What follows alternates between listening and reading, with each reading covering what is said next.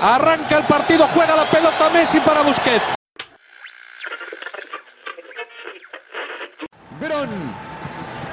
Salva a Vidal. La sacará Verón. Viene Díaz. Centro para Boselli. Va Mauro. ¡Gol!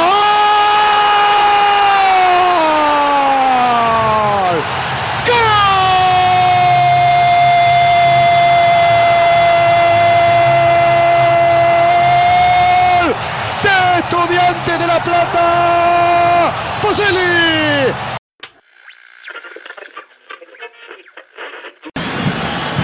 Sacar la pelota al Bill. Aquí llega Touré. Xavi. La picaron para Piqué. Perón. Carga Piqué. Viene Jeffrey. Pedro, Pedro, Pedro. Gol. Pedro gol. Pedro gol del Barcelona, señores. Em Barcelona mais uma vez, Daniel Alves. Tem cruzamento, bola fechada, olha o gol! Gol!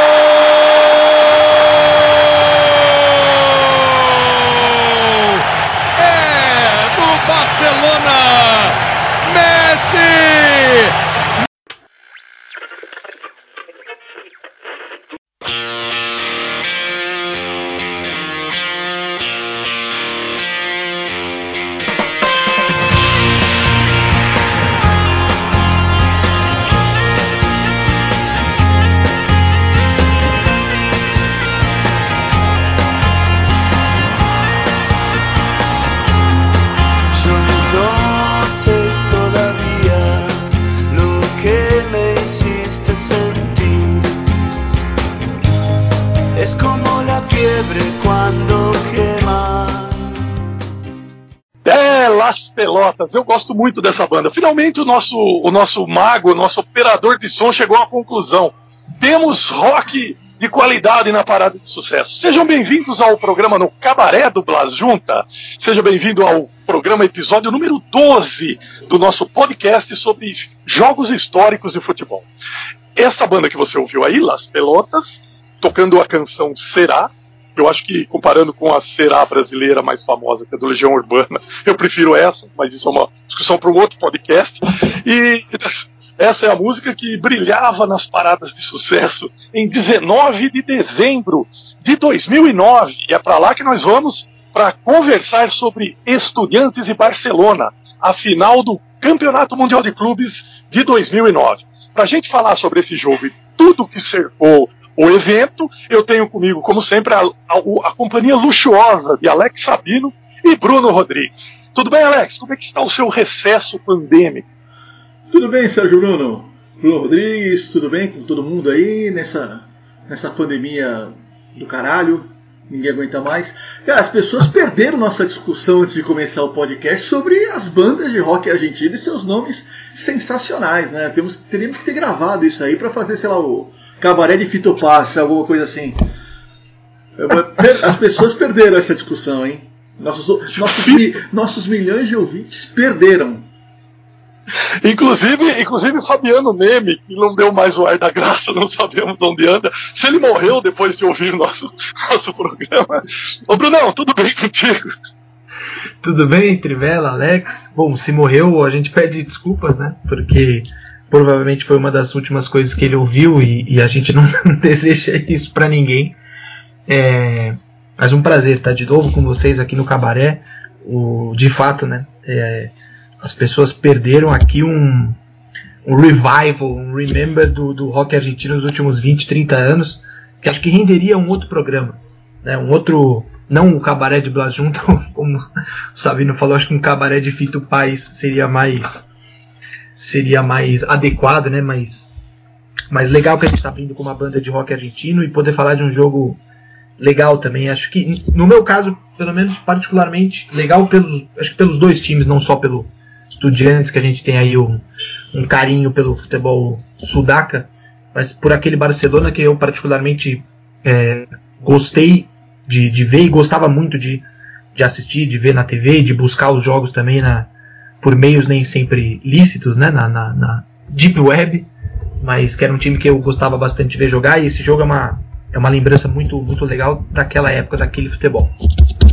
Ainda sobre as bandas de rock, é, os nomes, para gente, a gente só é, deixar o nosso ouvinte curioso e com água na boca, temos Los Redonditos de Ricota, Os Fundamentalistas del Aire Condicionado.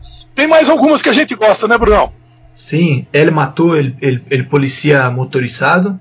Fantástica ah, também. Essa... essa é nova. Essa não é nem. Essa é uma, essa é uma banda. Uma banda jovem, digamos. É.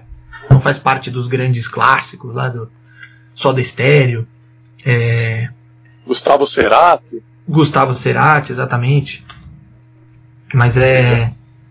Ataque 77, que é um clássico também, né? Do, dos palcos e das canchas, né? Mas.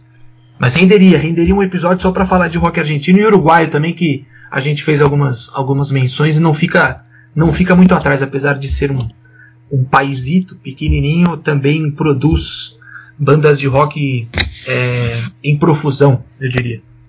Pois é, pois é. E aí, Alex, tem alguma que você, você no, seu Walkman, nas suas caminhadas exigidas pelo departamento médico, você, você escuta alguma ou não? Não, eu citei alguns, meu conhecimento não é tão vasto quanto, quanto de vocês. Eu citei o, o meu preferido, eu já falei que é o Papo, né, o Juntos a la Par, eu acho que é a minha canção do rock a gente não é nem a canção de rock, mas canção a gente preferida. E Cajejeiros é uma é manjado, né? Todo mundo conhece. E dentre os uruguais eu citei o Amargo Equilíbrio, que é uma banda que eu conheci quando fui lá em Montevidéu da última vez. Amargo Equilíbrio. Essa certamente o Martim Fernandes deve ter a coletânea completa dele. Aliás, Martim Fernandes, que eu acho que foi meio que um personagem secreto do nosso episódio passado, né? Quando você fez uma menção a um, a um acontecimento em alguma redação em virtude do, do, do, dos acontecimentos ali da expulsão do Luiz, da cobrança não, não, de pênaltis. Não, é, não, foi, não, foi na redação, né? Foi no estádio lá em, em Port Elizabeth, eu acho que o Brasil jogou contra a Holanda. A gente contou a história do jornalista que saiu fazendo aviãozinho no meio da sala de imprensa. Foi Martim Fernandes, claro. Justificado, Martim Fernandes é uruguaio. Martim Fernandes pois é, nas, nasceu no Uruguai. Estou tomando a liberdade, porque provavelmente ele, ele não está nos ouvindo, mas talvez possa vir ouvir. Mas é que ele escreveu na coluna do Globo dele no sábado passado, a coluna dele, não o jornal, né, o Globo é, é da outra família. Mas ele escreveu é, alguns momentos sobre isso, né, sobre esse momento, sobre essa, é, é, essa, essa descarga emocional que ele passou, que todos nós passamos, mas para ele especialmente. Né? Incrível. Não, sim. Bom, enfim. Enfim, estamos aqui para falar de Estudiantes e Barcelona e a pergunta de sempre, né? Por que escolher esse jogo?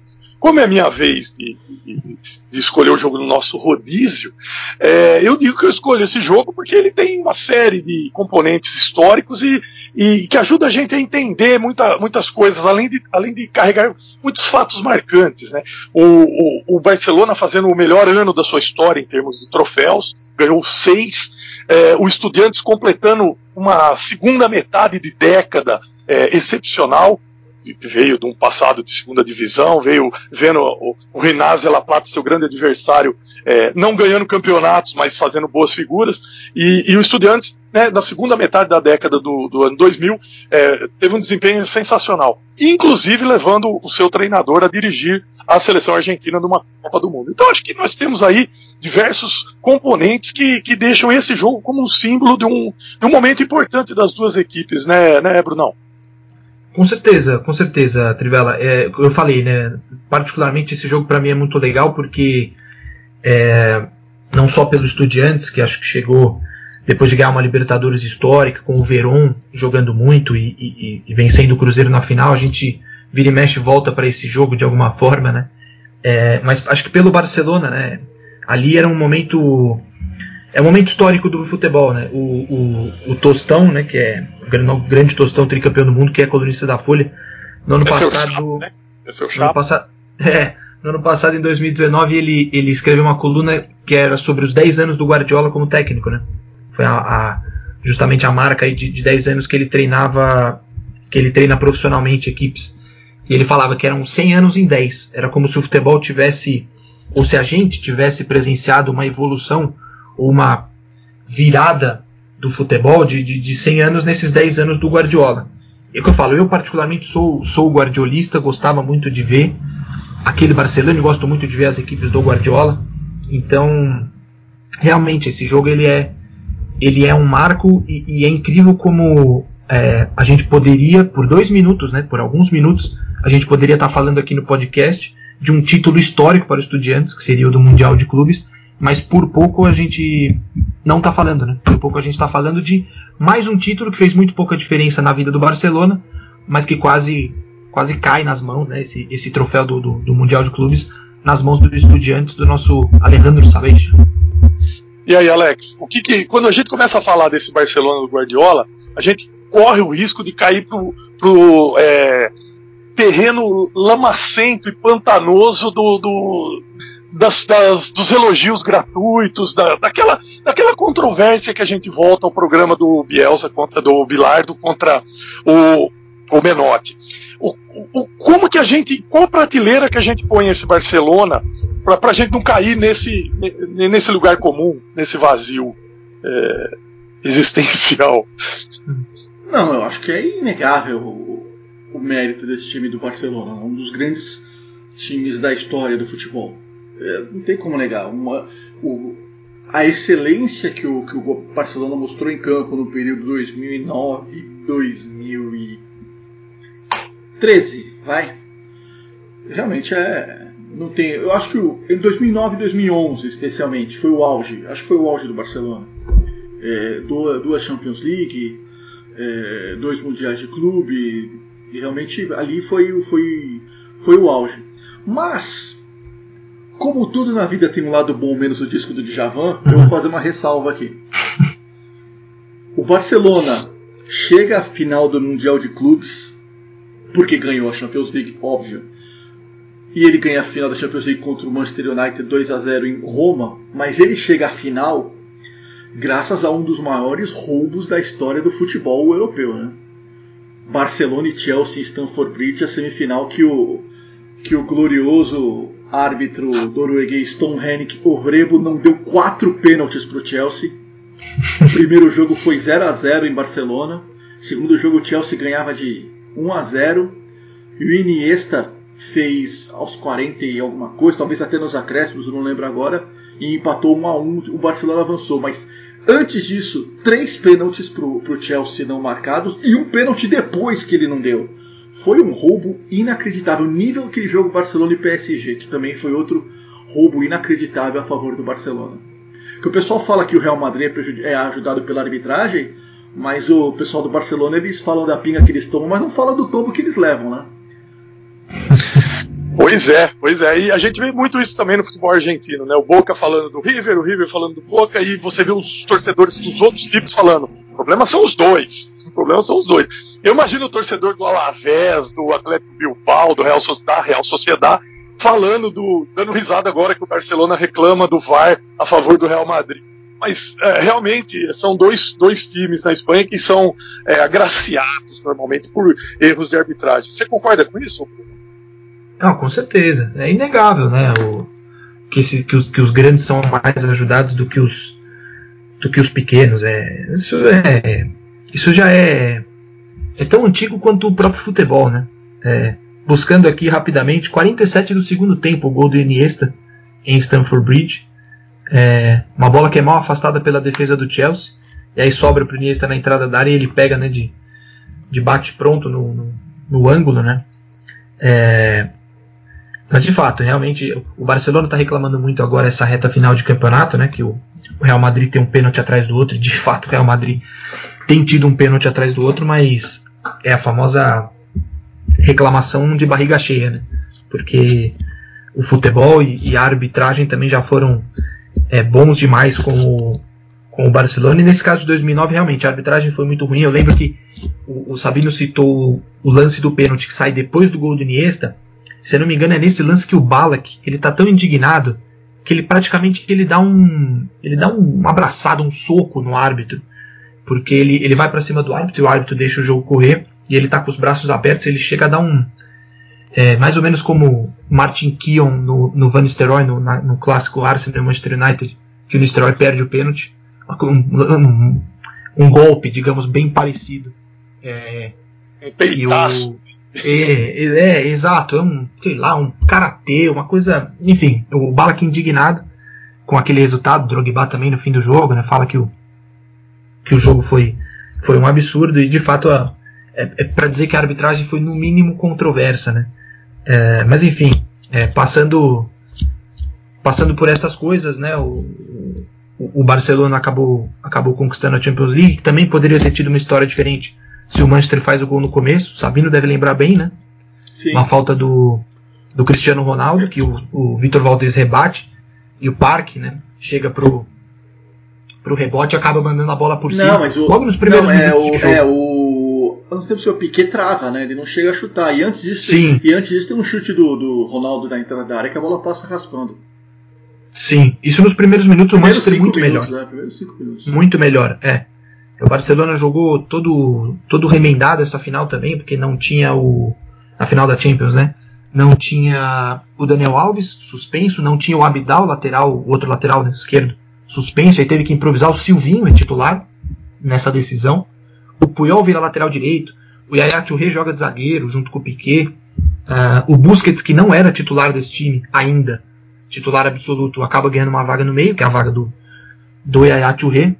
Enfim, é, um pouco de um pouco do, de, de, remendos também, de soluções que o Guardiola foi encontrando para conquistar aquela aquela Champions. Mas enfim, acho que independentemente da arbitragem é, é, é difícil discutir porque o, o Barcelona jogava é, jogava bem, né? Jogava um bom futebol e, e, e, acho que também teve seus teve o mérito né, de, de, de chegar e, e, conquistar tudo que disputou, né? O Trivela falava no começo dos três troféus que disputou na temporada 2008-2009, conquistou os três.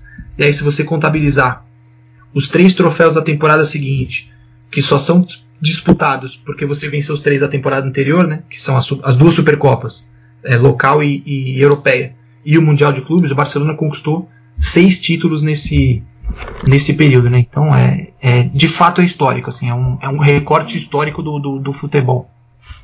Ainda sobre essa semifinal contra o Chelsea, convém citar que não era Mourinho o técnico do Chelsea, né? era Gus Hiddink. É. Porque se fosse o Mourinho, ele ia, ele ia falar das Nações Unidas, da ONU, como não, ele fez depois. Na... Imagina a crise que não ia ser. Mourinho e Guardiola acontece um negócio desse. Era o Gus Hiddink. Era o Gus Hiddink. E ele seria, seria é. essa. Foi o impediu que pela segunda temporada consecutiva a final da Champions fosse Manchester United e, e Chelsea. Uhum. Bem lembrado. E ainda citando o, o, Barcelona e Manchester United, a final, essa ainda o, o, United teve chances, né? Começou melhor como o Bruno Não, mas por falou. 10 minutos. É, por 10 minutos. Depois o Barcelona tomou conta do jogo. A partir do momento que o Eto'o faz 1 a 0 num lance, uma bola que o Van der Sar deveria ter defendido, é, aí é, o Barcelona tomou conta do jogo.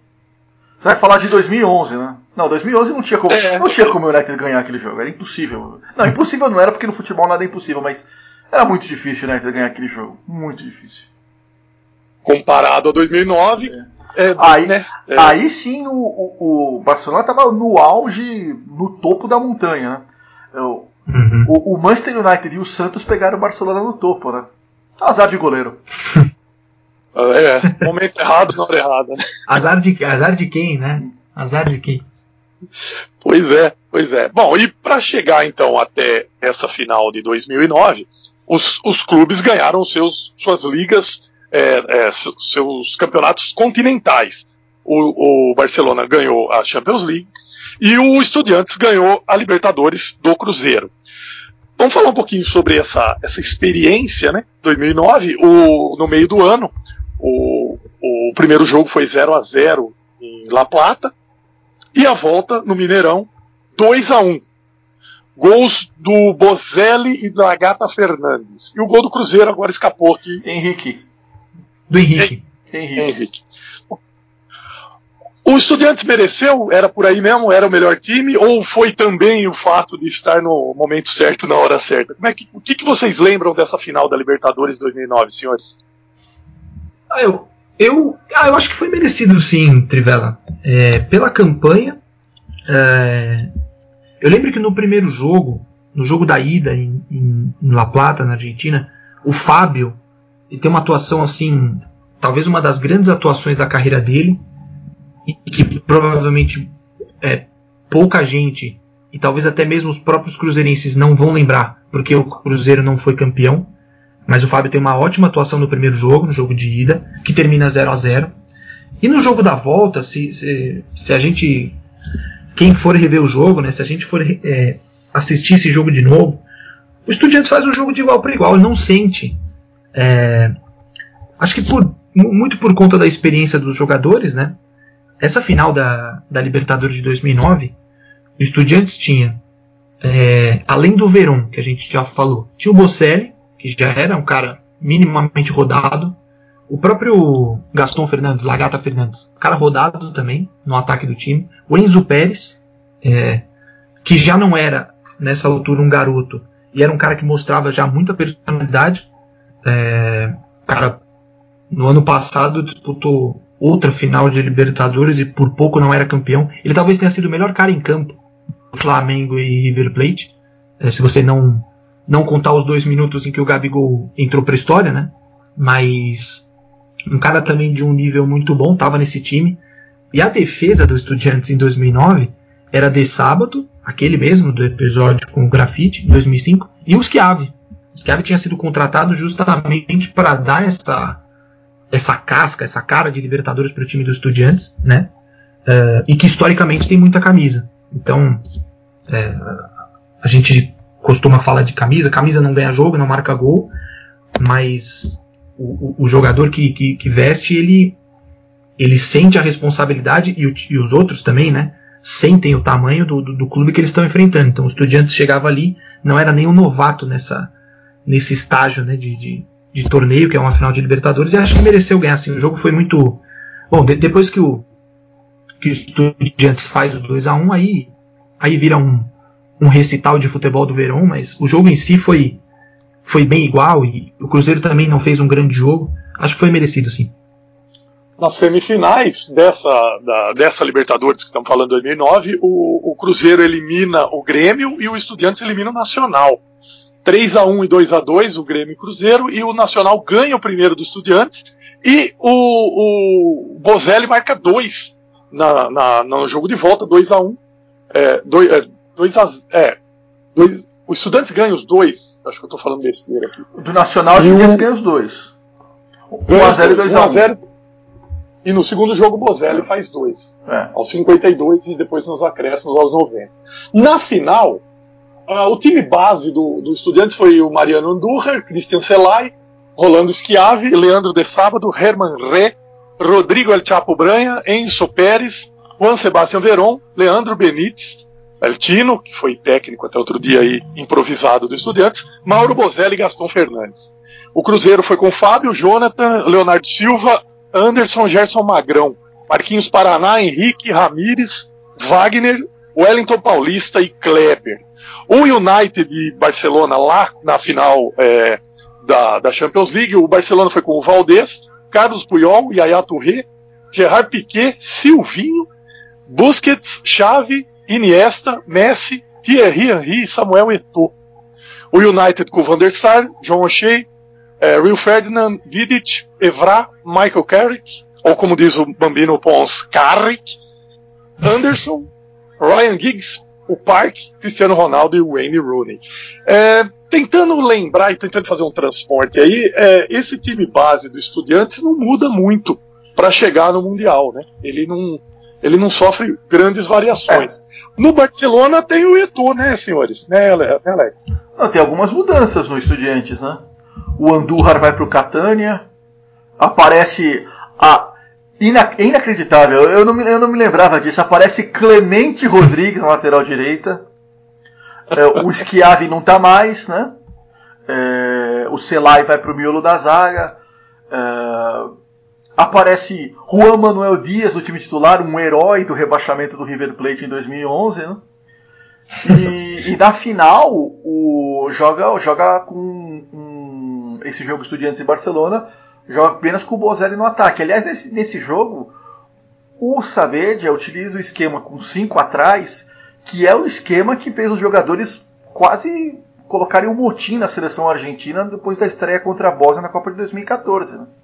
Que aí os jogadores foram lá falar para ele mudar o esquema nesse esquema com 5 atrás que ele utilizou na final contra o Barcelona. Talvez tenha uma relação, ele nunca falou sobre isso, não porque eu tenha visto, talvez tenha uma relação entre uma coisa e outra. Né? Deu certo do Estudiantes, quase ganhou do Barcelona, e ele tentou implantar na seleção argentina, mas ganhou o jogo, mas depois mudou.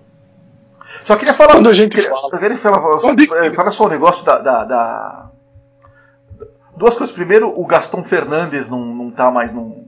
Não aparece na final, nem sei se ele tá no, no Estudiantes, não olhei se ele tava no banco, mas Gaston Fernandes, que encerrou a carreira agora, e mas teve um grande momento antes de encerrar a carreira, que foi dizer pro- que o Maradona gosta de uma câmera, né? Esse aí. No próximo especial do No Mar- clássico. No próximo especial do Maradona, essa cena tem que entrar, né? Pô, No Tem clássico, é demais. E o, Renazia e estudante. é, e, e É. o caminho do Estudiantes até chegar à final, não que o Estudiantes tivesse nada a ver com isso, foi um caminho facilitado porque os, os favoritos que poderiam cruzar com ele ca- caíram pelo caminho. Ele, ele poderia pegar o Boca nas oitavas, só que o Boca foi eliminado pelo defensor do Uruguai. E ele poderia pegar o Palmeiras na semifinal e o Palmeiras é eliminado pelo Nacional do Uruguai. Então o caminho do Estudiantes é facilitado até chegar à final. E, e o Bruno estava falando sobre o jogo, o que eu me lembro dessa partida é que a partir do momento em que o Cruzeiro faz 1 a 0 o Cruzeiro se apequena em campo e o Estudiantes cresce, ao contrário do que poderia se imaginar. E aí, como o Bruno falou, o Verão dá bola aqui, vai. O Verão começa a tomar conta do meio de campo. E o, o o Sabino repassou agora os adversários, né? A, a- a caminhada. Essa foi a Libertadores. Nós já passamos por isso aqui no podcast também em algum episódio, que é a Libertadores da gripe suína, né? O, o São Paulo pegaria o Chivas nas oitavas de final, acaba passando direto para as quartas e aí é eliminado pelo Cruzeiro. Inclusive o São Paulo perde de 2 a 1 no Mineirão, volta para o Morumbi com todas as esperanças, né, de, de conseguir a classificação e leva um 2 a 0 o Henrique, inclusive, que faz gol na decisão, marca um golaço no Denis na época, que foi titular por conta de uma lesão do, do Rogério Ceni. E, e o Nacional do Uruguai também enfrentaria o San Luís do México, mas os clubes mexicanos decidiram sair daquela Libertadores por conta do surto de gripe suína. Aliás, saudades da gripe suína, né? Porque era uma pandemia é, muito muito melhor, se é que a gente pode falar isso, do que essa que a gente está vivendo. Nun- Nunca imaginei que eu fosse dizer isso. Mas esses dois clubes, né, tanto o Nacional como o Cruzeiro, tiveram foram beneficiados por esse caminho. é, no caso do Cruzeiro, porque eliminou o São Paulo, né? Ah, por esse caminho mais curto pela saída dos, dos times é, mexicanos. O, Den o Denis, um dos grandes chamagols da história do, do futebol brasileiro, né? O que o Denis. O que você mais ouviu falar do Denis é, ah, foi um golaço. O que ele chamava de gol. Não, esse do Henrique é um negócio impressionante. Ele pega de fora da área um, um jogo em que o São Paulo é, praticamente não, não entrou em campo. Acho que o São Paulo foi dar um chute a gol quando o placar já marcava 2 a 0 já. É, foi um negócio assim. O Cruzeiro foi dono do jogo no Morumbi, muito mais até do que no Mineirão, e classificou com, com justiça até, até chegar à final. Cruzeiro do Adilson Batista. Pois é, pois é. O... Vamos falar sobre Juan Sebastián Verón. Ele atualmente, quando gravamos esse podcast em 6 de julho, ele é o presidente do Estudiantes. É, é um tipo de um caso de amor aí, né? O cara que veio para encerrar a carreira, veio depois de uma carreira bem sucedida no futebol europeu. Ele vem para encerrar a sua carreira no Estudiantes, mas ele ganha um novo vigor aí, né, né Alex? O Verón É um personagem importante dessa saga do Estudiantes, né? Demais. Ou como diriam os, os detratores do Verão na imprensa argentina, Sir John. Essa é uma das maiores. Essa é uma da... Olha, a imprensa tem idiotices, mas essa aí do Verão é de doer, viu? Os caras acreditarem que o Verão deu um passe pro lateral contra a Inglaterra de propósito é uma das coisas mais estúpidas que eu já ouvi na, na imprensa. É demais isso aí. Mas, É, é do mesmo nível do, do escândalo da, da- de entregar o jogo lá da Copa da, da França, lá, é dessas coisas que. Sim. Né, Vocês ficariam enojados. né? Não, é inacreditável. pô. O cara acreditar um negócio desse. é, E ainda perguntaram pro Verão, acho que é aquele Feynman, né? Eduardo Feynman, que pergunta pro Verão ao vivo se o Verão tocou pro lado e o Verão fala: Não, toquei, toquei, foi de propósito mesmo. Fala, Falar o quê, pô? Mas o, o, Verón, o Verón volta para o Estudiantes em 2000 e 2006, né? Com essa história de que meu pai ganhou a Libertadores pelo Estudiantes, agora eu quero ganhar também. E consegue. E quase ganhou o Mundial. Né? Um jogador fenomenal. Que jogador. Que jogador. Eu tive. Eu, eu, eu, eu a Lazio, ele foi campeão italiano com a Lazio em 2000 e, e a primeira vez que eu fui para para Itália eu vi Lazio e Bolonha no Estádio Olímpico, o Verão jogando titular, mas tomava conta do jogo. É um negócio sensacional. E talvez por isso não tenha dado certo na Inglaterra. Né? Ele jogou no, no Manchester United, no, no, Chelsea, não deu certo nenhum dos dois, porque o Verón é o jogador, ele é um jogador que ele precisa que a bola esteja o tempo inteiro no pé dele. Ele precisa controlar o meio campo. E nenhum dos dois times que ele for jogar, nem o, nem o Manchester United do Ferguson, nem o, o Chelsea. Eu não me lembro se é o Chelsea do Mourinho ou se é o Chelsea do Claudio Ranieri, mas é um dos dois, acho que é do Claudio Ranieri. É, nenhum dos dois joga desse jeito e, e, acabou não dando certo, mas fenomenal. É, a partida, o duelo do Verón em 90, na Copa de 98, Argentina e Holanda com Edgar Davids é um, é um dos grandes confrontos assim, de dois jogadores de meio de campo da história das Copas do Mundo. É isso, né, Brunão?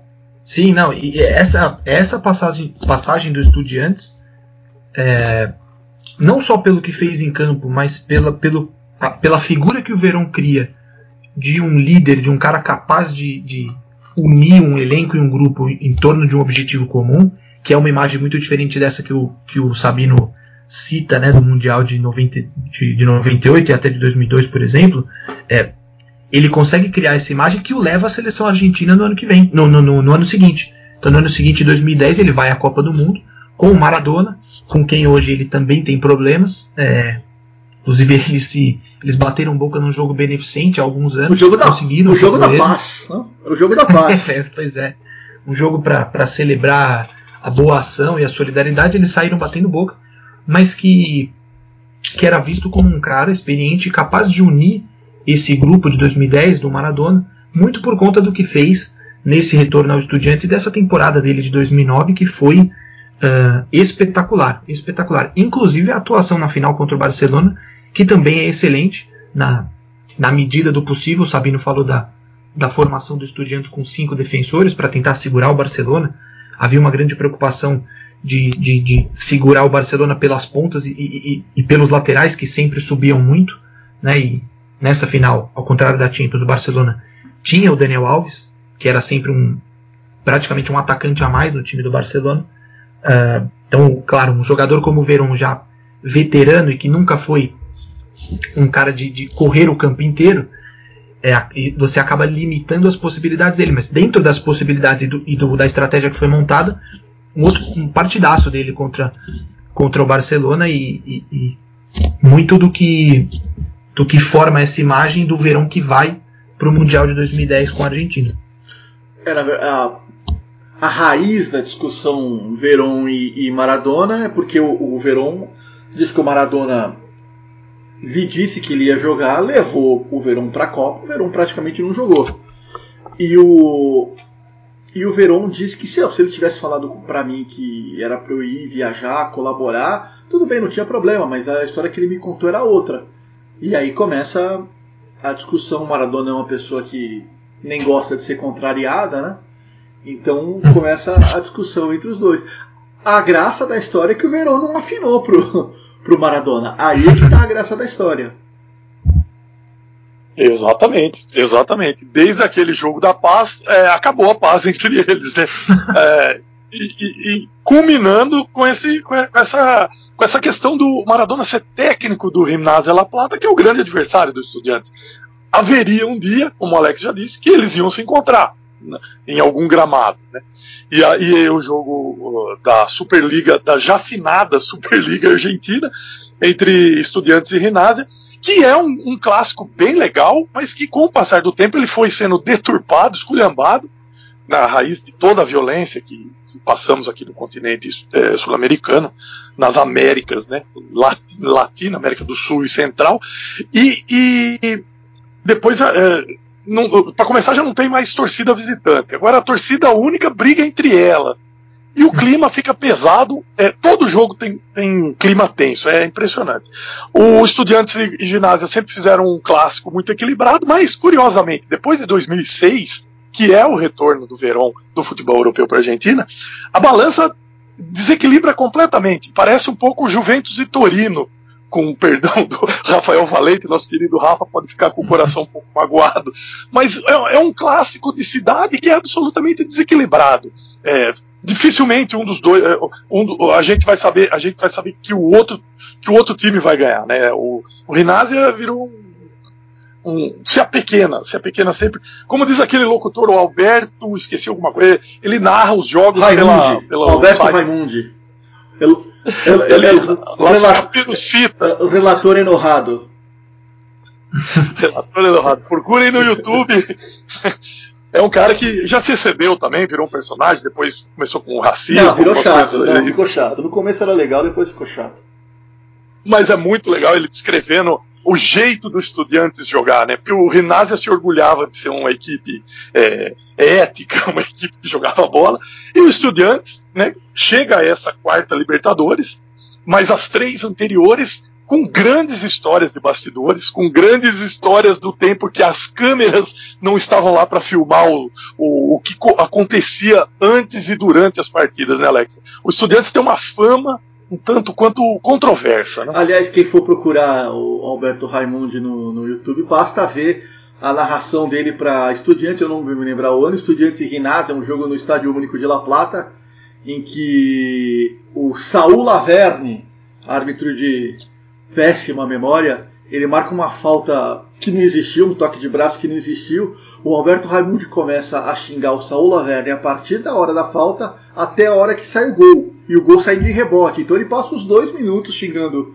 o Laverne e a torcida começa a comemorar e ele fala, e o comentarista fala, é, torcedor dos estudiantes assim, eles gostam de comemorar a mentira. É um coração coalhado de mágoa. Comemorando a mentira. Seria o seu slogan do programa de hoje. Comemorando a farsa. sensacional, sensacional. O Estudiantes de La Plata ganha três taças Libertadores 68, 69, 70, bem que algumas é, o campeão já entrava em fases mais avançadas, jogava poucas partidas, mas enfim, o que vale é a história, afinal de contas, é, todos que, que, jogaram cumpriram o regulamento e, e, e, os títulos apareceram em cima do regulamento. Mas o que se fala é que, que por exemplo, Carlos Bilardo, o zagueiro, não primava por ser um, Chegou a hora, não, cara é, muito. Falamos de Bilardo, já estou satisfeito, vou embora, tchau. pode, pode encerrar. Né, até que demorou para trazer. É. Não, é, é, tem, tem que falar do Bilardo agora, porque a gente falou, a gente falou mal do United, né? E, e no outro falamos bem demais do Liverpool, inclusive. Então a gente tem que, que como a balança aí de, de Rinácia e Estudiantes, a gente precisa equilibrar um pouco a balança, que é pro Alex, de fato, não desligar o microfone e ir embora. Pois é, e ele é o chefe aqui, pô. Se ele for embora, a gente. Ah, eu sou chefe, sou chefe. Ele... Sou chefe, pô, nenhum. Meu chefe é Blajunta. Ele pô. manda e desmanda. Ele manda e desmanda aqui. Bom, enfim, a ideia desse, dessa parte do capítulo era justamente essa, falar de Juan Sebastião Veron. A gente sempre privilegia nesses jogos os heróis sul-americanos e ele é, pode ser enquadrado nessa, nessa, uh, nessa classe. Ele ganha a Série B com, uh, com o Estudiantes em 95 e depois ganha o, o campeonato da primeira divisão em cima do Boca num jogo de desempate espetacular em 2006 com Cholo Simeone de treinador, que aliás Cholo Simeone, que já falamos aqui, né, ele sai, é, é, falamos no programa sobre o, o, rebaixamento do River, que ele sai, ele, ele é campeão no Estudiantes, mas ele sai brigado de lá, as pessoas não gostam é, da, da, maneira como ele saiu de lá e chamam ele de traidor, porque ele, ele larga o, o Estudiantes e vai pro River. É uma, é, é, uma ofensa que eles nem gostam de fazer contra as pessoas, né, chamar de traidor. Né? Essa é a número um. Então, o, o, o Verón, com esse palmarés de campeão inglês, campeão italiano, é, e, e, e, volta é, para resgatar o, o, seu passado e cumprir uma promessa, né? Como o pai dele foi campeão, ele também quis ser. E o, e o Estudiantes cresce e volta, volta a ficar importante no cenário é, do futebol. Ganha a Libertadores 2009 e vai para a final lá, é, dessa vez em Abu Dhabi, não é, não é Tóquio. E 19 de dezembro. Chegamos lá E vamos agora às escalações das equipes que jogaram essa final. O Barcelona com Victor Valdez, Daniel Alves, Carlos Puyol, Gerard Piquet e Eric Abidal. Xavi Hernandes, Sérgio Busquets, depois Yaya Touré, Seydou Keita, depois Pedro, Lionel Messi, Thierry Henry, depois é, Refren, Zlatan Ibrahimovic é, sozinho lá na frente. Né? E, é, Guardiola, o técnico. Estudiantes, Damian Albiol, temos alguma coisa para falar sobre ele daqui a pouco. Clemente Rodrigues, Leandro de Sábato, Christian Selay, Herman Re. Depois entrou Marcos Rojo, que está por aí ainda. Que, que, que, também já foi personagem em, outro, em outros episódios. Enzo Pérez, já falado aqui, depois Maximiliano Nunes, Nunes Rodrigo Chapo Branha, Juan Sebastião Veron, Leandro Benítez, depois Matias Sanches, e Juan Manuel, Juan Manuel Dias e Mauro Bozelli, técnico Alejandro Sabella. Árbitro, o Benito Artundia, do México, o estádio Zayed Sport City, em Abu Dhabi. Você conhece Abu Dhabi, Alex Sabino, ou você só transita por Qatar? Por enquanto, só, só Doha, né, de, de grande lembrança, né, ou nem tanto, né, pô. Foi muito, te muito tempo em Doha, né? A gente quer voltar só em 2022 agora. Deixa, pois é, deixa, não, pela Copa, mas Deixa assim, deixa assim por enquanto. Voltamos em 2022. Porque, olha, 10 dias lá, eu acho que tá bom demais, não, né? Não, foi muito, foi muito. É muito, muito tempo em Doha. com todo respeito, com todo respeito aos nossos amigos catares, o pessoal da Asian Town lá, mas é muito tempo. Aos dohanos. É, é muito tempo. É o pessoal do, do, do, do café lá em frente ao hotel, que é o melhor lugar de Doha ali, naquele café mas não, ao, ao, pessoal do, do, do Hagen Dazs que fez a promoção que a gente aproveitou naquele shopping brega pra cacete lá, mas não dá, não, não dá. é muito tempo. O shopping simula, o shopping simula um céu das 5 da tarde. Ele nunca sai desse horário. Pode ser lá, lá 11 da manhã, 10 da manhã, 3 da tarde, ele tem um céu azul e os irritante. E os canais de Veneza, né? Tem os canais de Veneza entre aspas. Não, muito brega, muito brega, muito brega. Meu muito Deus. Brega muito brega. E depois eu dei um giro pelo resto da cidade e há coisas, acho que mais bregas ainda. Uns, uns shoppings, estilo. Eles queriam fazer uma reprise da Galeria Lafayette de Paris. Um negócio. Bom, enfim. Enfim, acho que. Bruno não conhece. Não.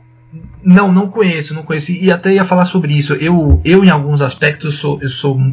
É, com relação ao futebol, eu sou bem tradicionalista e, e acho que é por uma questão de memória afetiva, para mim, Mundial de Clubes tem que ser no Japão. É, sabe, é, eu não sei. É, eu acho que é o tipo de tradição que é, foram mexer para levar para esses lugares, e como, como o Sabino diz, com todo respeito aos queridos dohanos, né? mas é, não, não, melhorou. Não melhorou o produto mundial de clubes, entendeu?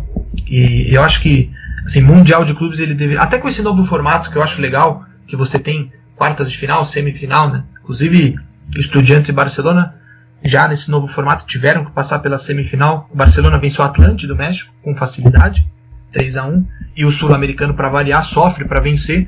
O Estudiantes venceu o Pohang Steelers da Coreia do Sul por 2 a 1. É, mas eu sou tradicionalista. Para mim, Mundial de Clubes é no Japão, é, é em Tóquio, é aquele jogo que, é, que tem que ser muito cedo, que você tem que acordar muito cedo para assistir, de noite às vezes até, né? Tá, tá, escuro. Não sei, não sei o que, que vocês acham sobre, sobre o, o, Mundial de Clubes em si, ou sobre sedes de grandes torneios, mas com relação ao Mundial de Clubes eu sou um pouco. Eu sou um fundamentalista japonês nesse, nesse sentido. Não, eu defendo. Eu abraço a ideia. Não, eu, defendo, eu defendo que a Copa do Mundo, a cada cinco, quatro tem que ser na Europa e dessas quatro, três no Reino Unido.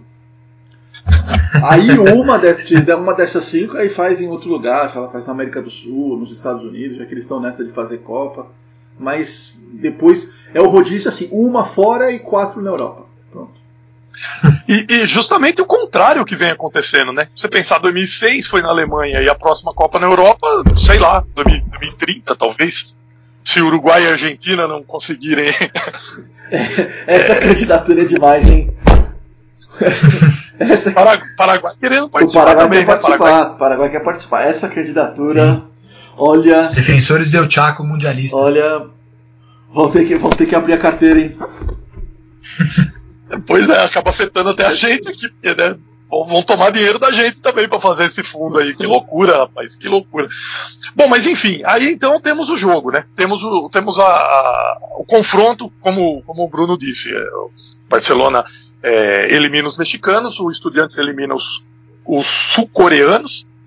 E, e, temos a, o confronto. Uh, o primeiro tempo não acontece grandes coisas, né? A, a, retranca do a retranca do Estudiantes prevaleceu sobre a estratégia barcelonista, não, Bruno? Ou você, você enxerga alguma coisa diferente nisso? Não, não, acho que é, é por aí mesmo, Trivelo. O próprio Sabella, depois, numa entrevista é, anos depois desse jogo, né?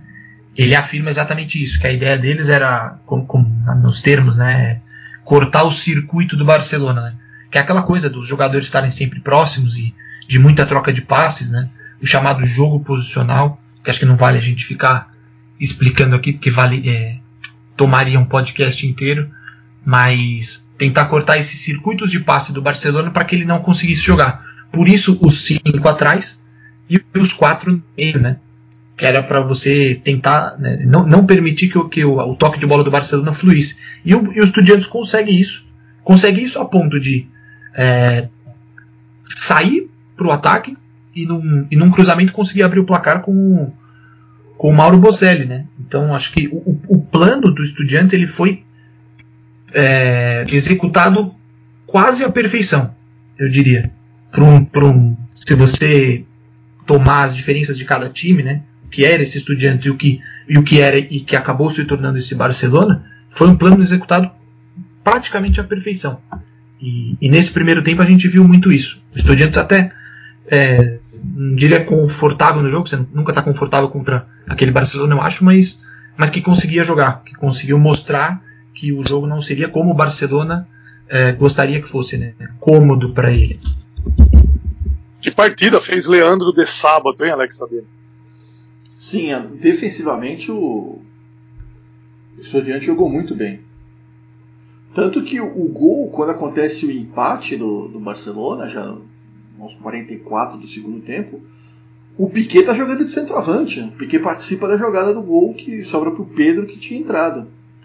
É... Se fosse José Mourinho que colocasse o zagueiro para jogar de centroavante nos minutos finais, hein? O que, que não iam falar, hein, Sérgio Bruno? Mas tudo bem. Isso é outra A várzea! É outra... Lá, transformando o campeonato numa várzea. Isso é outra coisa. Mas, o, mas realmente, o, eu acho que no geral foi um pecado, né? É um pecado o Estudiantes ter perdido esse jogo, porque o Estudiantes com um time inegavelmente inferior ao Barcelona, não tem como, não tem como falar, ele por muito pouco, o é, Barcelona já estava no desespero já quando saiu o gol, por muito pouco o Estudiantes não, não ganha.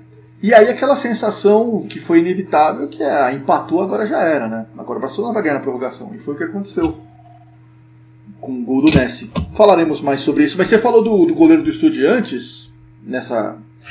que é, que é o, o, o Damian Abel. É, ele, eu, fiquei, eu procurei aqui pra gente colocar no clipe de abertura porque ele é baterista de uma banda, né? Ele é baterista de. Verdade. Ele é, ba... ah, é? é, Ele, ele, ele é baterista do, da banda Los Talibanes. Só que. Los Talibanes, Los Talibanes é demais, né? O nome da banda é sensacional. Mas ele, eles tocam em bares, não, não tem música própria, não. E ele é titular, porque a gente já falou, o, o, o Andurra, que depois o Sabedia leva para a Copa de 2014 como terceiro goleiro. O Andurra vai para Itália, vai jogar no Catania. Dá, dá para culpar o goleiro? Não, dá para dá pra culpar o Bill por alguma coisa aí nesse jogo? Não, não, não, não dá. Acho que os, os gols são. Os dois gols são praticamente na pequena área, são cara a cara, né? É, o Albiol é, o, é um goleiro à moda antiga porque ele joga de calça, né? Ele, ele é dos poucos goleiros que ainda conservam essa, essa cultura, digamos, do goleiro que joga com aquela calça estofada, né? E, e uma missão difícil de substituir o Andújar, que era um cara muito identificado com os estudiantes. Mas acho que não dá para culpá-lo nos gols, não. É, o, do... o Barcelona, depois que toma o gol, melhora no jogo, né? E, e, vale lembrar, né? Você falava do você falou do Eto'o em algum momento, né, Trivela? E o Sabino ah, fala do gol que o Eto'o é. na, na, na, final da Champions, o, o Eto'o já não está mais, né, no mundial, e ele é substituído pelo Ibrahimovic, que foi provavelmente a grande contratação do, do mercado europeu naquele verão, na metade do ano de 2009, e que teve muita dificuldade para se adaptar ao estilo, apesar dele ter marcado muitos gols, mas teve é, dificuldades para se adaptar ao estilo do Barcelona e para se adaptar ao Guardiola, né? É, o, o, santo dos dois, eu diria, não, não, não bateu muito entre o do Guardiola e do Ibrahimovic. São duas pessoas que não devem ser das mais fáceis de, de lidar, cada um com o seu, com o seu gênio. O Ibrahimovic tem uma chance de marcar num, num chute cruzado. É, o Barcelona começa a, a pressionar e a, e a tentar empurrar o Estudiantes para dentro do seu próprio gol. Até que no final, o Sabino fala, lembrou né, o, o Piquet num lance de centroavante uma bola lançada para a entrada da área do Barcelona, ele desvia, né, é, como, um, como um camisa 9, e a bola sobra para o Pedro, que é uma espécie de Elivelton espanhol, eu diria, é, Ailton, sabe, aqueles caras que são realmente iluminados, que eles estão sempre no lugar certo, na hora certa, é, empata o jogo aos 44 do, do segundo tempo, Estudiantes quase campeão do mundo. O, Eto... o Elivelton sem pedrada, Alex, sabe? É, uma pedrada que acabou com uma carreira, né? Aquela pedrada que o Elivelton tomou no Defensores del Chaco em, no pré-olímpico de 92, Elivelton nunca mais foi o mesmo jogador, apesar de depois ter ganhado o título, nunca mais foi o mesmo foi o mesmo caso para que a, que, a psica, é, que a psicologia tem que explicar né, o que aconteceu com o Elivelton.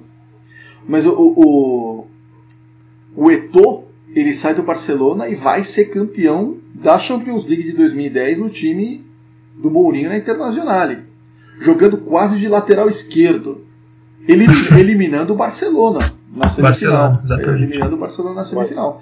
É, é... Não, pode falar, Trivela, pode falar. Não, não, é só ressaltar isso mesmo, numa grande epopeia, não. Você tem é, e não havia como. Não cabia o ego do Ibrahimovic e do Guardiola no mesmo time, né? Um dos dois ia ter que sair, não, não tinha como.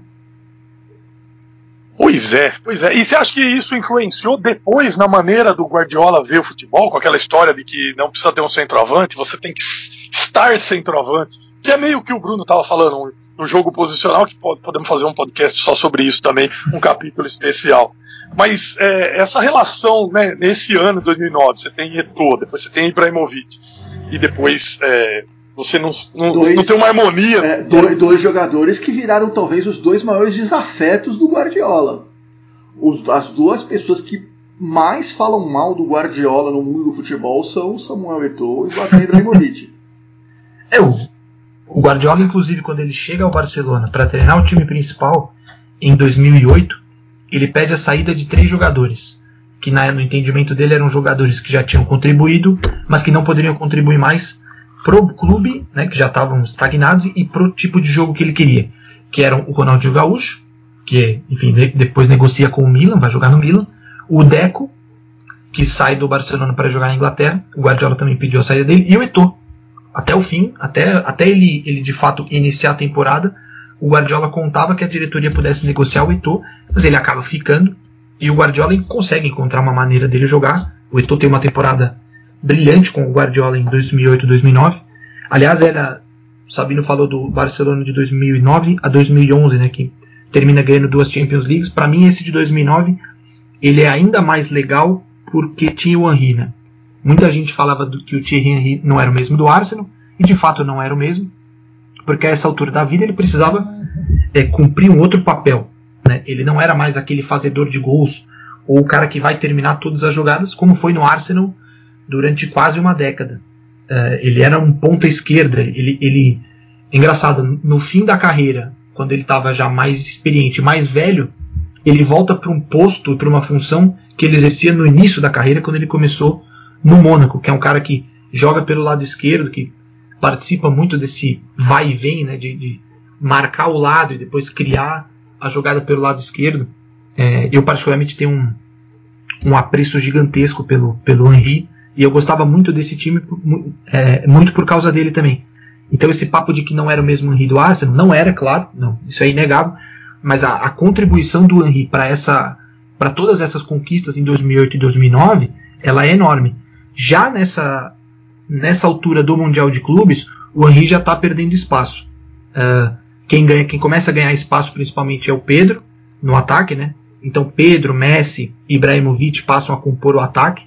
Uh, o Iniesta está lesionado nesse, na final do Mundial e é um cara que também vai jogar pelo lado esquerdo durante a temporada, já na temporada 2009 e 2010, que vai ser a última do Henry. Depois ele vai terminar a carreira nos Estados Unidos. É, ele é até substituído pelo Refrin nesse jogo, que é hoje ninguém sabe quem é o Refrin. Era um jogador venezuelano que tinha surgido da, da base do Barcelona e nessa época a base do Barcelona estava em alta, né? Mas mas é engraçado, né? Como como o Ibrahimovic, que era a grande contratação, não encaixou e termina virando um desafeto. O Guardiola vai abandonando a ideia de ter um, um camisa 9 e vai transformando o Messi cada vez mais nesse atacante de centro, que é o cara que vai marcar os gols. E acho que foi a decisão mais acertada da vida do Guardiola e da do Messi, né? De ter entendido que o Messi perto do gol ele é, ele é letal. É, enfim, é, várias histórias, várias, várias é, vários meandros para gente, a gente lembrar do que foi esse time aí do, do, do, Barcelona, que era histórico, né? E que por muito pouco não perde o Mundial para os estudiantes do, do Leandro de Sábado. Pois é, pois é. E quando eu faço, eu faço para mim mesmo a pergunta: qual foi o maior time que você viu jogar? Não vale videotape, o que a gente, que é contemporâneo nosso. E eu acho que pelo, pelo, pelo amplo domínio e pela, pela quantidade de títulos, e não só em 2009, né? 2009 ganha Supercopa, é que nem se falou, são títulos de um jogo só, mas fizeram por, por merecer para chegar até ali. Supercopa ganha 2 a 1 3 a 0 do Atlético Bilbao. Supercopa da UEFA ganha 1 a 0 do Shakhtar. Na Liga Espanhola fazem 99 pontos. Na Copa do Rei, 4 a 1 no Atlético Bilbao. Ganha a Champions League do Manchester United e chega a Abu Dhabi para fazer a final. Quer dizer, e, e, quando eu pergunto para mim, eu mesmo respondo, eu acho que esse Barcelona aí é o maior time que eu vi jogar. Posso ter, tá, estar cometendo injustiças. Eu queria saber a opinião de vocês. Tem como, tem como achar um outro aí, Alex? Ou você concorda comigo? Ou você enxerga outro? Como é que é? Hein? Eu acho que o mesmo, a mesma base junta, assim, sem passar por uma reformulação, é esse período que, que já citou, Barcelona 2009 e 2011. É, o Mourinho, grande parte da aura de Mourinho ser Mourinho é por causa porque ele conseguiu derrotar esse Barcelona na semifinal de 2010. Mas o, o ali realmente esse período 2009 e 2011 é um período de ouro do Barcelona. É realmente o melhor time que eu vi jogar, tanto que quando o Chelsea elimina do jeito que eliminou o Barcelona no Camp Nou na semifinal de 2012, quebra meio o encanto do Barcelona um pouco. Continua sendo um time espetacular, claro, mas não é mais a mesma coisa. Esse período dessa, dessas temporadas 2008, 2009, 2009, 2010, 2010, 2011 é um período mágico do Barcelona. Para mim, que eu vi jogar, é o maior time de todos. Pô, não, pra mim também. É. Diga, eu, eu, diga, é, não, é que o Alex já tinha. É, quando eu disse isso uma vez conversando com ele, ele também acho que já tinha falado sobre isso. Falei, bom, tô no mesmo barco do cara, então eu não tô exagerando. Você, tá, você vem junto no nosso barco, Bruno? Ou você tem outra sugestão? Não, não, não, eu vou junto, eu vou junto. Eu, falando um pouco mais do Thierry Henry, né, com, com, a, com o grande risco de ser chato, mas eu, um time que eu gostei muito de ver jogar foi o Arsenal dos Invictos, né. Inclusive foi um dos primeiros contatos assim mais, mais fortes que eu tive com o futebol internacional, que foi poder ver aquele Arsenal uh, que venceu de, de maneira invicta a Premier League em 2003, 2004. E dali eu, eu criei essa, essa adoração pelo Thierry Henry. Uh, mas o Barcelona de 2008, 2009 e esse que se seguiu por alguns anos foi foi algo assim é, muito muito fora da curva. E voltando no, no que o Tostão disse, né? Eu acho que ele, ele ele acerta muito quando ele diz que a gente viu o futebol virar do avesso, né? Como se, se o futebol desse uma volta de, de fizesse um ciclo de 100 anos em apenas 10 de Guardiola, né? Porque são 10 anos em que a gente discute aquele time do Barcelona, os times do Guardiola, os técnicos que vieram com outros modelos para vencer o Guardiola, e tá aí o falando do Liverpool, meu, né, sinto muito o Alex Sabino, mas o Jürgen Klopp, né, que é, é um cara, ele é um pouco a, a, antítese do, do Guardiola no que no que tem a ver com, com o jogo e com a forma como eles constroem vitórias. Uh, foi assim no, no, Borussia, né? E agora no, no Liverpool também. Mas esse Barcelona foi foi o melhor time que eu vi e não acho, não sei, Não sei se eu vou até o fim da minha vida ver outro time tão bom quanto esse e que tenha que eu tenha gostado tanto de ver. Além de ter sido um dos grandes times que eu vi e, e, e o grande time que eu vi, um que me tenha dado assim tanto prazer de assistir e que fazia com que eu fosse para frente da TV ou buscasse os links não não muito católicos da internet para poder assistir. Não, não sei se, se, eu vou voltar a sentir isso com um time que não for o meu, obviamente, né, o meu time do coração. Mas foi, foi, foi o grande time que eu que eu, que eu vi. É um período. Acho que a gente está vivendo uma era de ouro do futebol. Que desde 2008 dois dos maiores jogadores da história, um deles eu acho que é o maior da história, estão brigando, já desde 2008 são 12 anos brigando cabeça a cabeça pelo título de melhor. É, é uma coisa que a gente nunca teve na história. Dois jogadores desse nível, é, dois jogadores que são diferentes, o Ronaldo é diferente do Messi, mas dois jogadores que brigam pelas mesmas coisas. E a história quando acabar é que as pessoas vão ter noção né, do, que, do, que, do que foi. Mas é sensacional. Pois é, e falamos tudo isso, fizemos todo esse círculo para chegar ao minuto 89, quando o Pedro empata o jogo, e aí a gente vê naquelas telas grandes a, a cara do Deandre Sábato falando, porra, fodeu, era só mais um pouquinho e dava. E aí a coisa foi para prorrogação, como vocês já disseram, aquela sensação de que escapou pelo meio das mãos como areia. Como tem a canção do, do, do Gustavo Cerati, Tempo é areia, Tempo é arena em mis manos. Tempo é arena em mis manos. E é essa sensação de que foi, né? Fomos para prorrogação. Alguns vão dizer que o gol foi de coração para coração, ou de pecho para pecho. Messi faz o gol de peito a 10 minutos do final, o Alex Sabino. E aí a vaca foi pro brejo. É, o próprio Messi, depois, anos depois, antes da Copa de 2018, né? num, num momento histórico que o, Messi faz uma visita a um estúdio de TV, que ele vai no programa do Podio Vinholo, na Fox, é, Fox Sports Radio, se não me engano.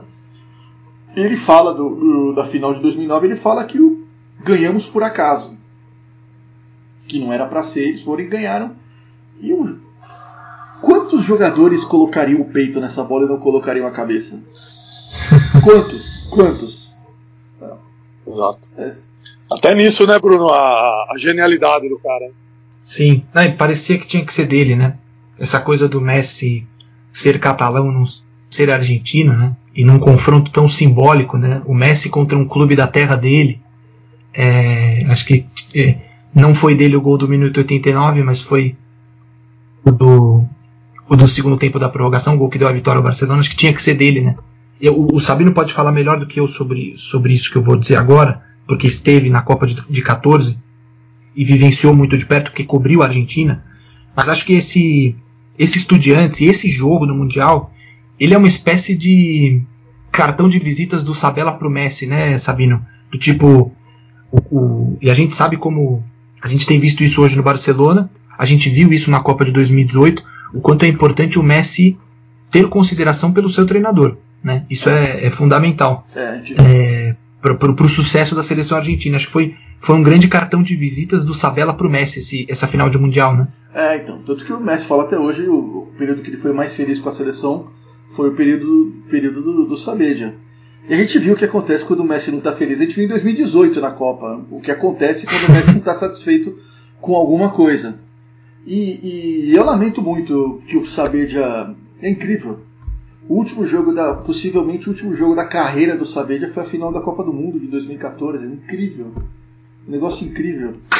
Um, um técnico de uma carreira ímpar, né? Só dirigiu um clube, começou tarde, dirigiu um clube e uma seleção. E um cara, assim, além de técnico que você vai falar, ele dirigiu um clube, ganhou uma Libertadores e chegou numa final da Copa do Mundo. Um cara assim, que é unanimidade, que todo mundo gosta dele. É, e ele, ele foi um técnico que entendeu o que o Messi precisava. E ele teve esse enorme mérito.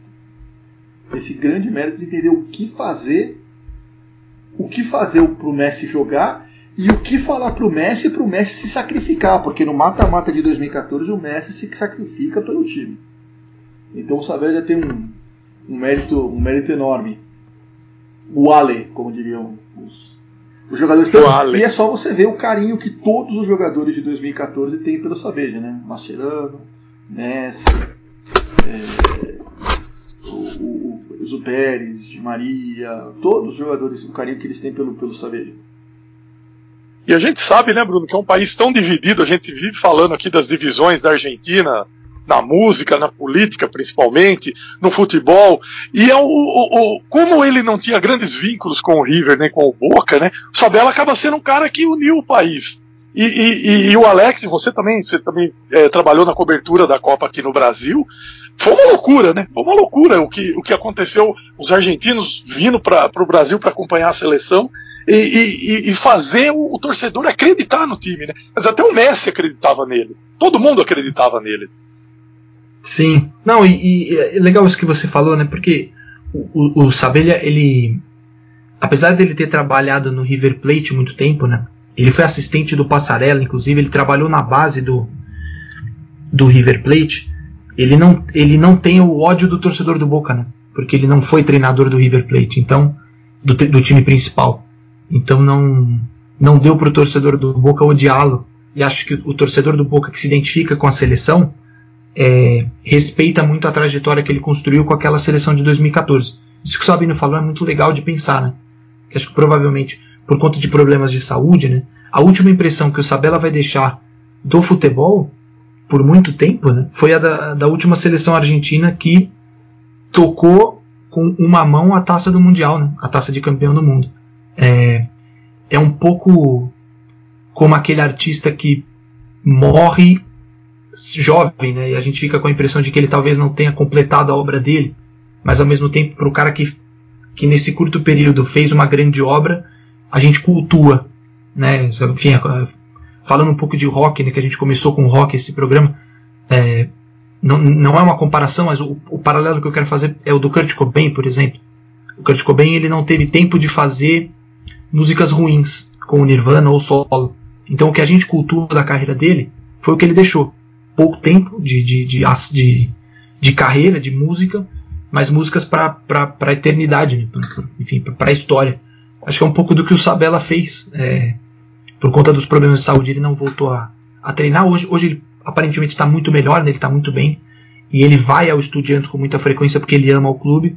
Mas a impressão que ele vai deixar é essa: de um Estudiantes que quase venceu o Barcelona do Guardiola por minutos, segundos tal, né, também.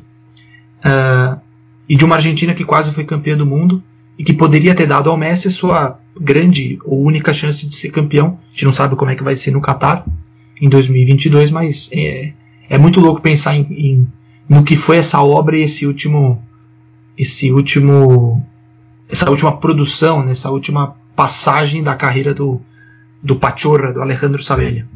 Sabella, Sabella é tão legal, um cara tão bacana que ele conseguiu ser amigo do Passarela.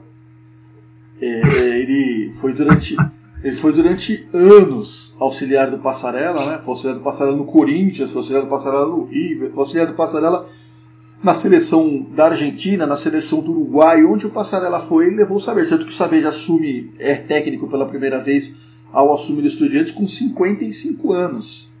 É, e o pessoal do Corinthians é, falava que o Sabedia era o cara do diálogo, era o cara que você podia se aproximar para conversar, porque com o Passarela era impossível. Não tinha como conversar, não tinha conversa com o Passarela. Então o Sabedia era essa ponte dos jogadores, de funcionários, da própria comissão técnica com o Passarela. E acho que aí ele foi exercitando esse trato pessoal. Né? Todo mundo é, é gosta do Sabedia, que jogou no Grêmio, jogou com o Valdir. Foi, foi jogador do Valdir Espinosa no Grêmio. É, figuraça, Saveja. Figuraça. Grande, grande, Uma pena, né? grande Uma figura. pena saúde. É, é. Jogou no Sheffield United. Tem uma banda na Inglaterra com o nome dele, que se chama Sabeja. Uma, uma pena, uma pena. Uma figuraça. Que, que, que pena. Que, Graça. não, Aliás, deveria ter ido para a Copa Desculpa, Sabe. Não, Desculpa. só terminar. Deveria ter ido para a Copa 86, não foi porque o, o, o Grondona não deixou, né? O Bilardo entra na, na sala do Grondona com a lista, tava o nome do Saber de saiu, tava o nome do, do Bottini. É, mas uma pena, uma pena. Grande, grande cara. Não, e você mencionou aí também, uma pena, uma pena pelo Espinosa, né? Não tem nada a ver com o episódio, mas por essa citação de que foi técnico do Sabelha no Grêmio, que acho que era um cara muito legal pro futebol também, né? Tratava muito bem as pessoas e, e tinha uma história bonita, né? De, de, de títulos no Grêmio, título com, do, do Carioca pelo Botafogo Sim. em 89 e que, e que faleceu e que faleceu há pouco tempo, né? Uma pena por ele também, porque eu, eu tive a oportunidade em 2014 quando eu trabalhava no IG, com o nosso amigo Bruno Winkler, que participou de um podcast nosso, e eu da redação eu falei um dia com na casa do, do Espinosa sobre o Sabelha. Né? Eu falei, ô, oh, é, Valdir, tudo bem então? Você teve a oportunidade de ser técnico. Aí ele falou muito bem do, do Sabella, disse que era um cara muito diferenciado já como jogador e que tinha essa visão de, de quem gosta de ler o jogo, de quem gosta de se informar sobre o que está acontecendo dentro de campo. Não era apenas um cara que executava ordens, né? E o, e o Espinosa foi super super atencioso, super gente boa ao atender. É, dois grandes caras. É. Acho que a gente imagina que estejamos encerrando né, o, o, episódio, lembrando de, de duas grandes figuras e uma a gente ainda pode curtir por mais um tempo. Né, o Sabella está vivo e é, a gente vai aproveitar nas entrevistas que ele, que ele ainda vai dar e o que ele puder ainda contar sobre futebol e, e o Espinosa que a gente vai ficar com, com a lembrança aí de um cara especial. 65 anos, porra, cara novo, né? Pena que a saúde cobrou aí um preço, né, Alex? Não, figuraça, outra grande figura do, da história do futebol, né? E um cara que sabia, Muito bem. um cara que sabia, ou mais um cara que sabia administrar jogadores difíceis, né? Administrou Renato Gaúcho, administrou Administ administrou, administrou o Júlio Grondona. Não, eu tô, no caso, eu tô falando do, do, do, do, do Spinoza, né? É, ah, tá. Renato Gaúcho, depois o Maurício ponta direita, aquele tipo de. Mas enfim, mas o, o Sabeja sem dúvida, administrar Julio Grondona é um mérito enorme. É, não é para qualquer um. Exatamente, não é para qualquer um. Senhores, estamos nos encaminhando para o final. Agora vamos falar da dica cultural, né? Antes de ir embora, tem sempre esse esse tempero, esse plus a mais, a mais que gostamos de, de fornecer para o nosso público ouvinte. A, sua, a dica de hoje é sua, né, Alex? Não, eu só queria falar um negócio. Sabe o que, que eu descobri? O Clemente Rodrigues sempre bem colocado, né? Sabe que time que ele tá hoje? Vocês viram isso? Hoje? Não. Ele tá Nossa, faz tempo, eu perdi o rastro do Clemente Rodrigues. Ele tá no Barraca Central. Time do presidente. Ele tá no time do presidente da AFA, pô. Daqui a, pouco, daqui, a, tá. daqui a pouco ele aparece na seleção aí de novo. Pô, ele apareceu no São Paulo um dia, é, então, ninguém entendeu nada. É, então, o cara conseguiu ganhar quatro Libertadores, impressionante. Clemente Rodrigues. Isso mostra que o futebol também é uma mãe. Então, exatamente. A dica. Grande, é, grande mãe. Discutimos sobre o que seria a dica cultural e, e já que falaríamos de Alejandro Saavedra, eu, eu, lembrei que tinha um livro do Pablo, Pablo Hacker e do Javier Salum, Pachorra, Histórias para Conhecer a Saavedra. É, é um livro que tem para Kindle na, na, na, Amazon. Quem tiver ler livro, quem tiver é, e-book pode comprar, é baratinho, não tá caro não, tá 4 não tem na, não sei se tem na loja brasileira, tô vendo na loja americana aqui, tá 4 dólares. Ou seja, tá uns 58 reais, né? Não, brincadeira, tá, tá uns 20 reais. 20 reais. por enquanto, por enquanto não tá isso, não vai demorar não, velho. E é, saber o que esclarece um pouco quem é esse personagem que até em 2014, quando ele assumiu, até em, antes da Copa de 2014, quando ele assumiu a seleção, as pessoas não sabiam muito bem quem ele era. Para conhecer melhor esse personagem que foi importante no futebol sul-americano, é importante no futebol sul-americano desse século. Pois é, é incrível, né? Ó, hoje falamos de Sabela, de Verón, de Guardiola. Hoje foi um programa, um cachorro quente duplo hein, com maionese e purê, hein, Brunão? Foi, foi. Não, grandes caras. Grandes caras. A gente abriu o episódio falando sobre isso, né? Sobre um momento histórico do futebol e times históricos, cada um na sua, na sua dimensão, no seu, na sua importância, né? Os estudiantes para nós sul-americanos, aqueles estudiantes, e o Barcelona para a história do futebol. É, foi um episódio de, de cachorro grande esse aqui. Foi, foi, foi legal. Foi, foi bacana discutir, discutir esses caras e lembrar essas grandes essas grandes figuras e um grande jogo que, de novo, né?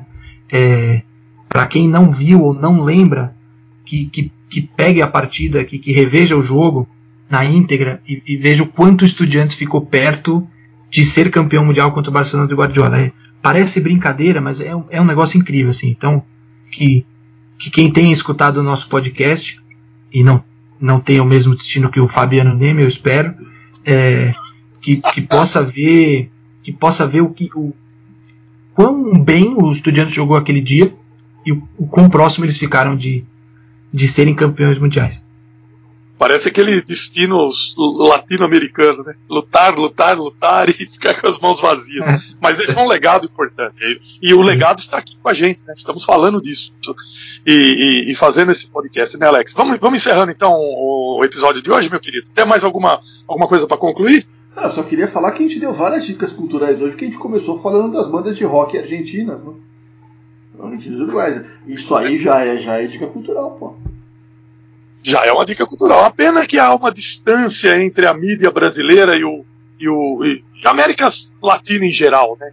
Não se fala muito, não se aceita muito. Mas nós estamos fazendo aqui a nossa parte do que a gente acha, do que o, o nosso coração manda. Então, é isso aí. Temos várias, várias dicas eh, musicais no começo e a sua dica no fim aí desse belo livro do Pachorra. Surgiu até a ideia de no final do ano fazer um episódio musical, né? O Bruno falou que vai cantar umas músicas aí, você também.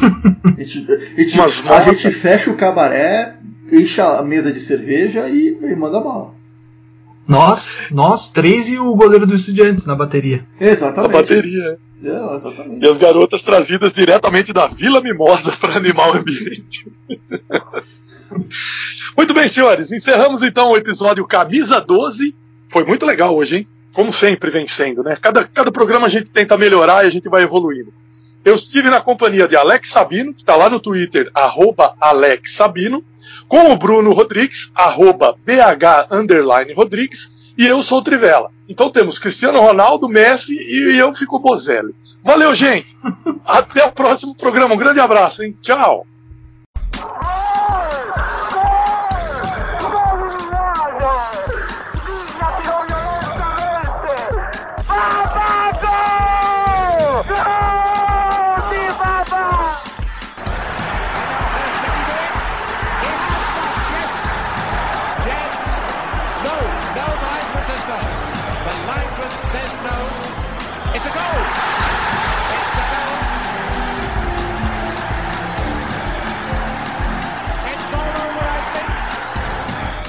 Bola para Rivelino, Rivelino para Jair, correu pela ponta esquerda, traiu Paquete, passou por ele, lança a pelota Pelé, Pelé dominou, Carlos Alberto está livre, correu, Carlinhos, atirou, gol!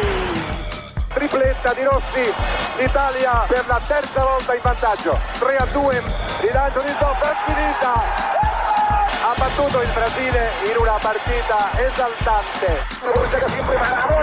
Segno, segno, segno, ta, ta, ta, ta, ta, ta, ta.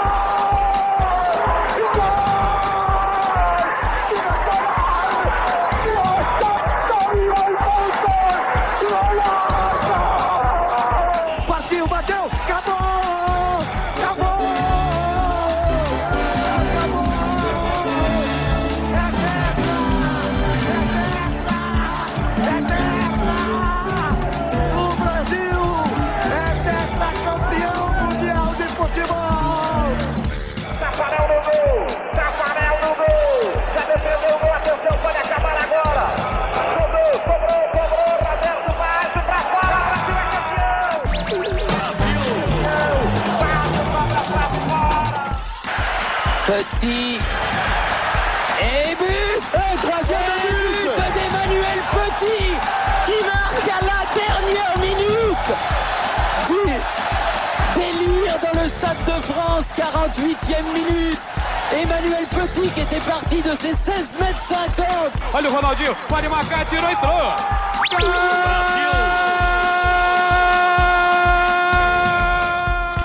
You're a good soldier, choosing your path. Yourself up and dust yourself off and back in the saddle.